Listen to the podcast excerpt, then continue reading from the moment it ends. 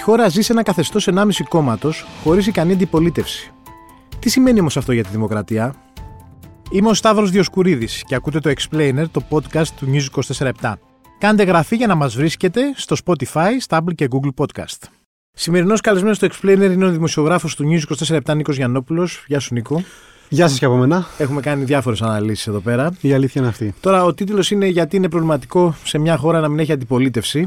Η ώρα που γράφεται το podcast είναι, γίνεται παράλληλα και το συνέκτακτο συνέδριο του ΣΥΡΙΖΑ. Γεγονός. Η ώρα που θα βγει το podcast μπορεί να έχουν, υπάρχουν εξελίξεις εκεί που δεν τους έχουμε ακολουθήσει. Απλά το λέμε τώρα.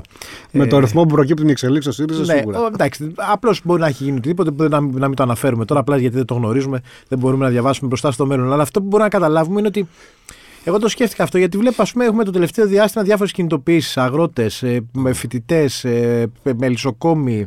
Ε, τώρα συζητάνε οι ελεύθεροι επαγγελματίες πάλι τι θα κάνουν με τα διάφορα που γίνονται. Και όλα αυτά γίνονται σε ένα πλαίσιο ότι τα ακούει η κυβέρνηση, γίνονται μια-δυο διαδηλώσεις και μετά είναι σαν να μην συνέβη τίποτα. Όταν δεν υπάρχει ένα κάπου ναι. όλα αυτά να γίνουν πολιτικό πρόταγμα, κάποιος να τα εκφράσει τα αιτήματα, έχουμε ένα τεράστιο πρόβλημα αυτή τη στιγμή. Δεν υπάρχει πίεση δηλαδή. Ναι, αν εξαιρέσεις κανείς τις ε, διαδηλώσεις των φοιτητών, δεν νομίζω ότι καμία άλλη διαδηλώση του τελευταίου καιρού προβλημάτισε την κυβέρνηση. Θα λέει κανείς ότι μάλιστα η κάθοδος των αγροτών έγινε, θα, θα λέει κανείς, με κυβερνητικές ευλογίες.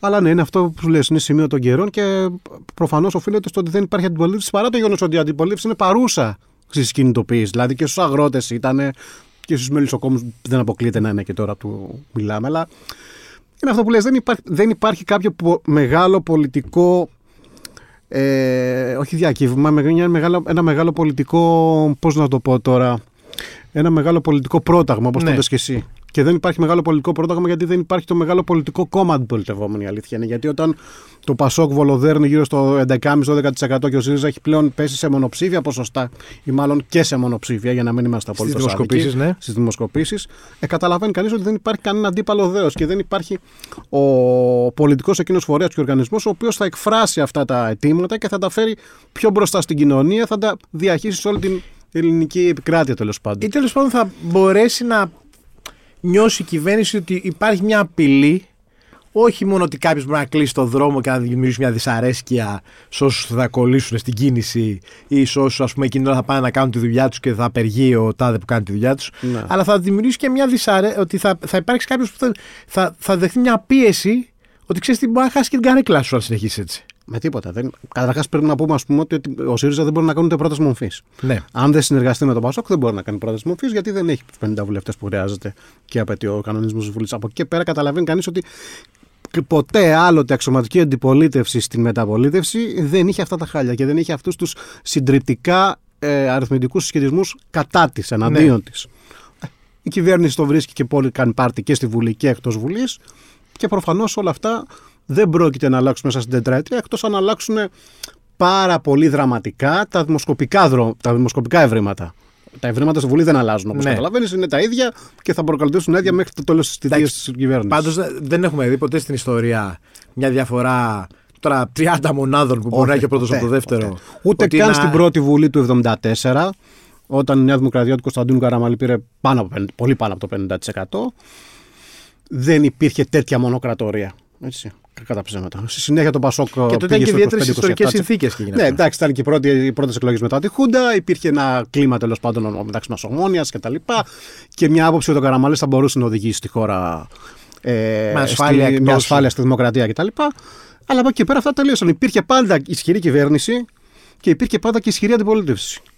Αυτό γινόταν μέχρι και, το, μέχρι και τώρα, μέχρι και πρώτη δηλαδή, το 2023. Ναι. Γιατί ο Βυζέρη έχει 31,5% με 90 τόσους βουλευτές. Δεν ήταν, δεν μπορούσε να κάνει πρόταση μομφή τουλάχιστον. Ναι. Τώρα δεν μπορεί να κάνει ούτε αυτό. Αυτό σημαίνει κάτι για τη δημοκρατία; Ό,τι σημαίνει. Σημαίνει ότι έχουμε μια πάρα πολύ αδύναμη ε, δημοκρατία κοινοβουλευτικά. Δηλαδή, η Βουλή δεν μπορεί να προβληματιστεί σε καμία περίπτωση η κυβέρνηση ότι δεν θα μπορέσει να προεράσει κάποιο νόμο. Μην ναι. κοιτάς τον νόμο τώρα για τα ομόφυλα ζευγάρια. Ο νόμος για τα ομόφυλα ζευγάρια ήταν κάτι το πολύ ειδικό. Ακουμπάει σε ιδιαίτερες, ας το πούμε έτσι, ευαισθησίες σε πολλά εισαγωγικά του συντηρητικού κοινού κτλ. Ψηφαλάκια δηλαδή των συντηρητικών βουλευτών, ε, κυρίως της επαρχίας. Αλλά οποιοδήποτε άλλο νομοσχέδιο δεν θα δυσκολευτεί σε καμία περίπτωση η κυβέρνηση να το πω. Ακόμα να και το φέρει. διαρροές να έχεις στο εσωτερικό της Δεν αρκετές. υπάρχει. Ε, Φυσικά εννοείται. Πες ότι θα φέρει τώρα το νομοσχέδιο για τα ιδιωτικά πανεπιστήμια. Σε αυτό θα είναι τσιμέντο. Ναι. Έτσι κι αλλιώς. Αλλά οποιοδήποτε άλλο νομοσχέδιο θα φέρει και δύο και τρεις διαρροές να υπάρχουν και τέσσερις διαρροές να υπάρχουν. Εν τω μεταξύ έγινε το φοβερό. Νομίζω ότι το παρατήρησες και εσύ με τα οφόβουλα ζευγάρια. 50 διαρροές και ο Μητσοτάκης. Το μεγάλο ανάθεμα έπεσε στο ΣΥΡΙΖΑ. Ναι. Γιατί είχε και αυτός τρεις και στο Πασόκ που είχε 11 μόνο. Ναι. μόνο. Δεν είναι μόνο, πολλές είναι το Αναλογικά, είναι ναι. τρίτο. Αλλά είχε 50. Το κυβερνητικό στρατόπεδο είχε 50. Ασχολήθηκε κανεί με το κυβερνητικό στρατόπεδο. Όχι. Εδώ μπαίνει και το, η εξίσωση βέβαια της μονο, μηντιακής μονοκρατορίας κυβέρνησης που είναι άλλη κουβέντα βέβαια αυτή. Βέβαια, από την άλλη, μπορεί να έρθει κανείς να σου κάνω πάντα που μου αρέσει και το δικηγόρο του διαβόλου. Μ' αρέσει αυτό όντως. Ότι κοίταξε να δεις, αυτούς τους ψήφισε ο κόσμος. Σε μεγάλη πλειοψηφία, το 41% τους ψήφισε. Ε, Αυτούς ήθελε να κυβερνήσουν και μάλιστα δεν γούσταρε καθόλου την αντιπολίτευση που είχε. Μα δεν αμφισβητώ αυτό το Ναι. νούμερο. Σε καμία περίπτωση. Δεν, δεν μπορεί να είναι αμφισβητήσουμε αυτό το πράγμα. Υπάρχει το 41% και υπάρχει και το περίπου 17,5% έχει ο ΣΥΡΙΖΑ στις δεύτερες εκλογές. Ναι. Από το 20 καταρκύλωσε στους 17,5%. Ε, αυτά είναι τα νούμερα. Αυτό βέβαια δεν δίνει σε καμία περίπτωση λευκή επιταγή σε οποιοδήποτε κυβέρνηση θα περάσει ό,τι Θέλει. θέλει, ό,τι, να κάνει δηλαδή ό,τι γουστάρει. Γιατί βλέπουμε ας πούμε, και την κυβέρνηση τώρα να αλλάζει ξανά ας πούμε, τους ποινικούς κώδικες. Νέα αυστηρότητα στους ποινικούς κώδικες, νέα συντηρητικοποίηση στους ποινικούς κώδικες και πιστεύουν δηλαδή ότι άμα αυξάνουν τις ποινές θα μειώνει και η κλιματικότητα. Ναι. Παραμύθια της καλυμά. Αλλά εδώ δεν υπάρχει και μια απευθείας κόντρα με κοινωνικές ομάδες. Στην ουσία, δηλαδή, αν δεν υπάρχει ενδιάμεσα ένα κόμμα το οποίο να μπορεί να τις εκφράσει, Ναι. μιλάμε ότι πλέον η κυβέρνηση είναι πάει. Δηλαδή, κατεβαίνουν οι δικηγόροι, θα έχουμε να συζητάμε οι δικηγόροι απέναντι στην κυβέρνηση. Ναι. Θα κατέβουν οι αγρότες, οι αγρότες απέναντι στην κυβέρνηση. Θα κατέβουν οι ένωση απέναντι στην Δηλαδή, στην ουσία, υπάρχει, δεν υπάρχει το, το, η εξουσία, η κόντρα, ας πούμε, η πολιτική, γίνεται ανάμεσα σε διάφορες επαγγελματικές κοινωνικές ομάδες και την κυβέρνηση. Θα μπορούσε να το πει κανείς αυτό, αλλά ε, το βλέπω και αυτό πολύ προβληματικό, ρε παιδί μου. Δεν Ναι. ξέρω. Ε, πολύ- Το βλέπω πολύ προβληματικό και οι αγώνες, ας πούμε, των από κάτω, ας το πούμε έτσι σχηματικά, είναι και πολύ αποσπασματικοί. Δεν βλέπω μια ένωση όλων αυτών, ας πούμε. Ναι. Θα μπορούσε, να πούμε, να- θα ήταν μια πολύ ωραία ιδέα να διαδηλώσουν μαζί οι αγρότες και οι φοιτητές. ναι. Δεν έγινε. Δεν υπάρχει κοινωνική συνοχή. Δεν, και είναι κοινωνική- δεν υπάρχει και μια φαντασία από τις από κάτω. Ναι. Μου φαίνεται εμένα, ξέρω, εγώ είμαι στα κινήματα τώρα δεν είμαι, είμαι και 45 χρόνων. Αλλά μου φαίνεται ότι υπά- λείπει και η φαντασία των παλιών. ναι. Να Και- κάνουν κάτι πιο μαζικό, κάτι πιο ωραίο, κάτι πιο διεκδικητικό. Και κατά ψέματα τώρα οι αγώνες, οι σοβαροί αγώνες, προβληματίζουν κάθε, κυβε- κάθε κυβέρνηση. Ναι. Εδώ μιλάμε ότι η κυβέρνηση μόνο δεν, μας έμπλε- δεν έμπλεξε το εγκόμι των αγροτών για τη συγκεκριμένη διαδήλωση. Αν μια διαδήλωση ή ένας συγκεκριμένος κοινωνικός αγώνας δεν πιέζει την κυβέρνηση, αν δεν ακούς δηλαδή υπουργό να βρεις τους διαδηλωτές, ε, δεν έχει πετύχει. Η αντιπολίτευση τι πρέπει να κάνει τώρα; Υπομονή καταρχάς. για να αποκατασταθούν τα αριθμητικά Και δεδομένα. διακοπές, ε. Τέσσερα-τρία χρόνια διακοπές. Ε, οπωσδήποτε θα πρέπει μέσα στην τετραετία να υπάρξουν και ευρύτερες συνθέσεις. ναι. Με τα, τεροθ- με τα τωρινά αριθμητικά δεδομένα που υπάρχουν στο Κοινοβούλιο, Και με το- νομίζω ότι κανένα κόμμα δεν μπορεί να βγει Και με μόνο τη του. διάλυση που υπάρχει στο χώρο Ε, της αριστεράς και προφανώς, του προφανώς, αριστεράς. προφανώς. Εκτός πια αν οι ευρωεκλογές βγάλουν ένα αποτέλεσμα πολύ αλόκοτο το οποίο τώρα δεν μπορούμε να το φανταστούμε, δηλαδή να βγάλουν το Πασόκ πάνω από το 20% ας πούμε. Ναι. Να το αναδείξουν ως δεύτερο σταθερό πόλο.